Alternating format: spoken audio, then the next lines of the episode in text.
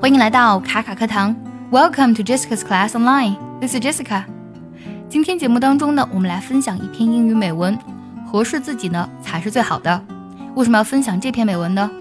正值七月份呢，很多同学呢都刚从学校毕业，那么我们应该找怎样的工作才适合自己呢？我相信呢，听完这篇文章，你一定会找到答案。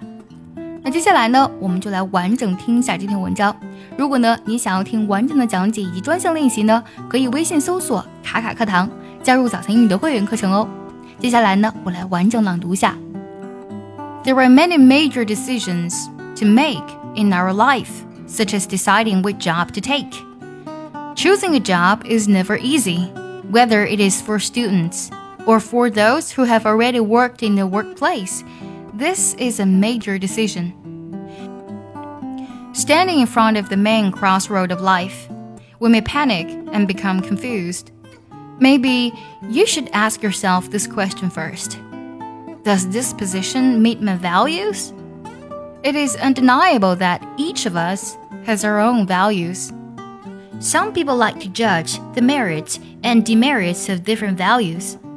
But the fact is that most times there are only differences among various values not superiority or inferiority. Different values should adopt different paths. It is the adequate one which is the best. If you like stability, then do not find a job that pays exactly according to performance. It will only overwhelm you. If you value the degree of autonomy, then do not go to a bureaucratic place because you will not be able to stand that place. Don't forget, it is the adequate one which is the best. May you find the future that suits you best.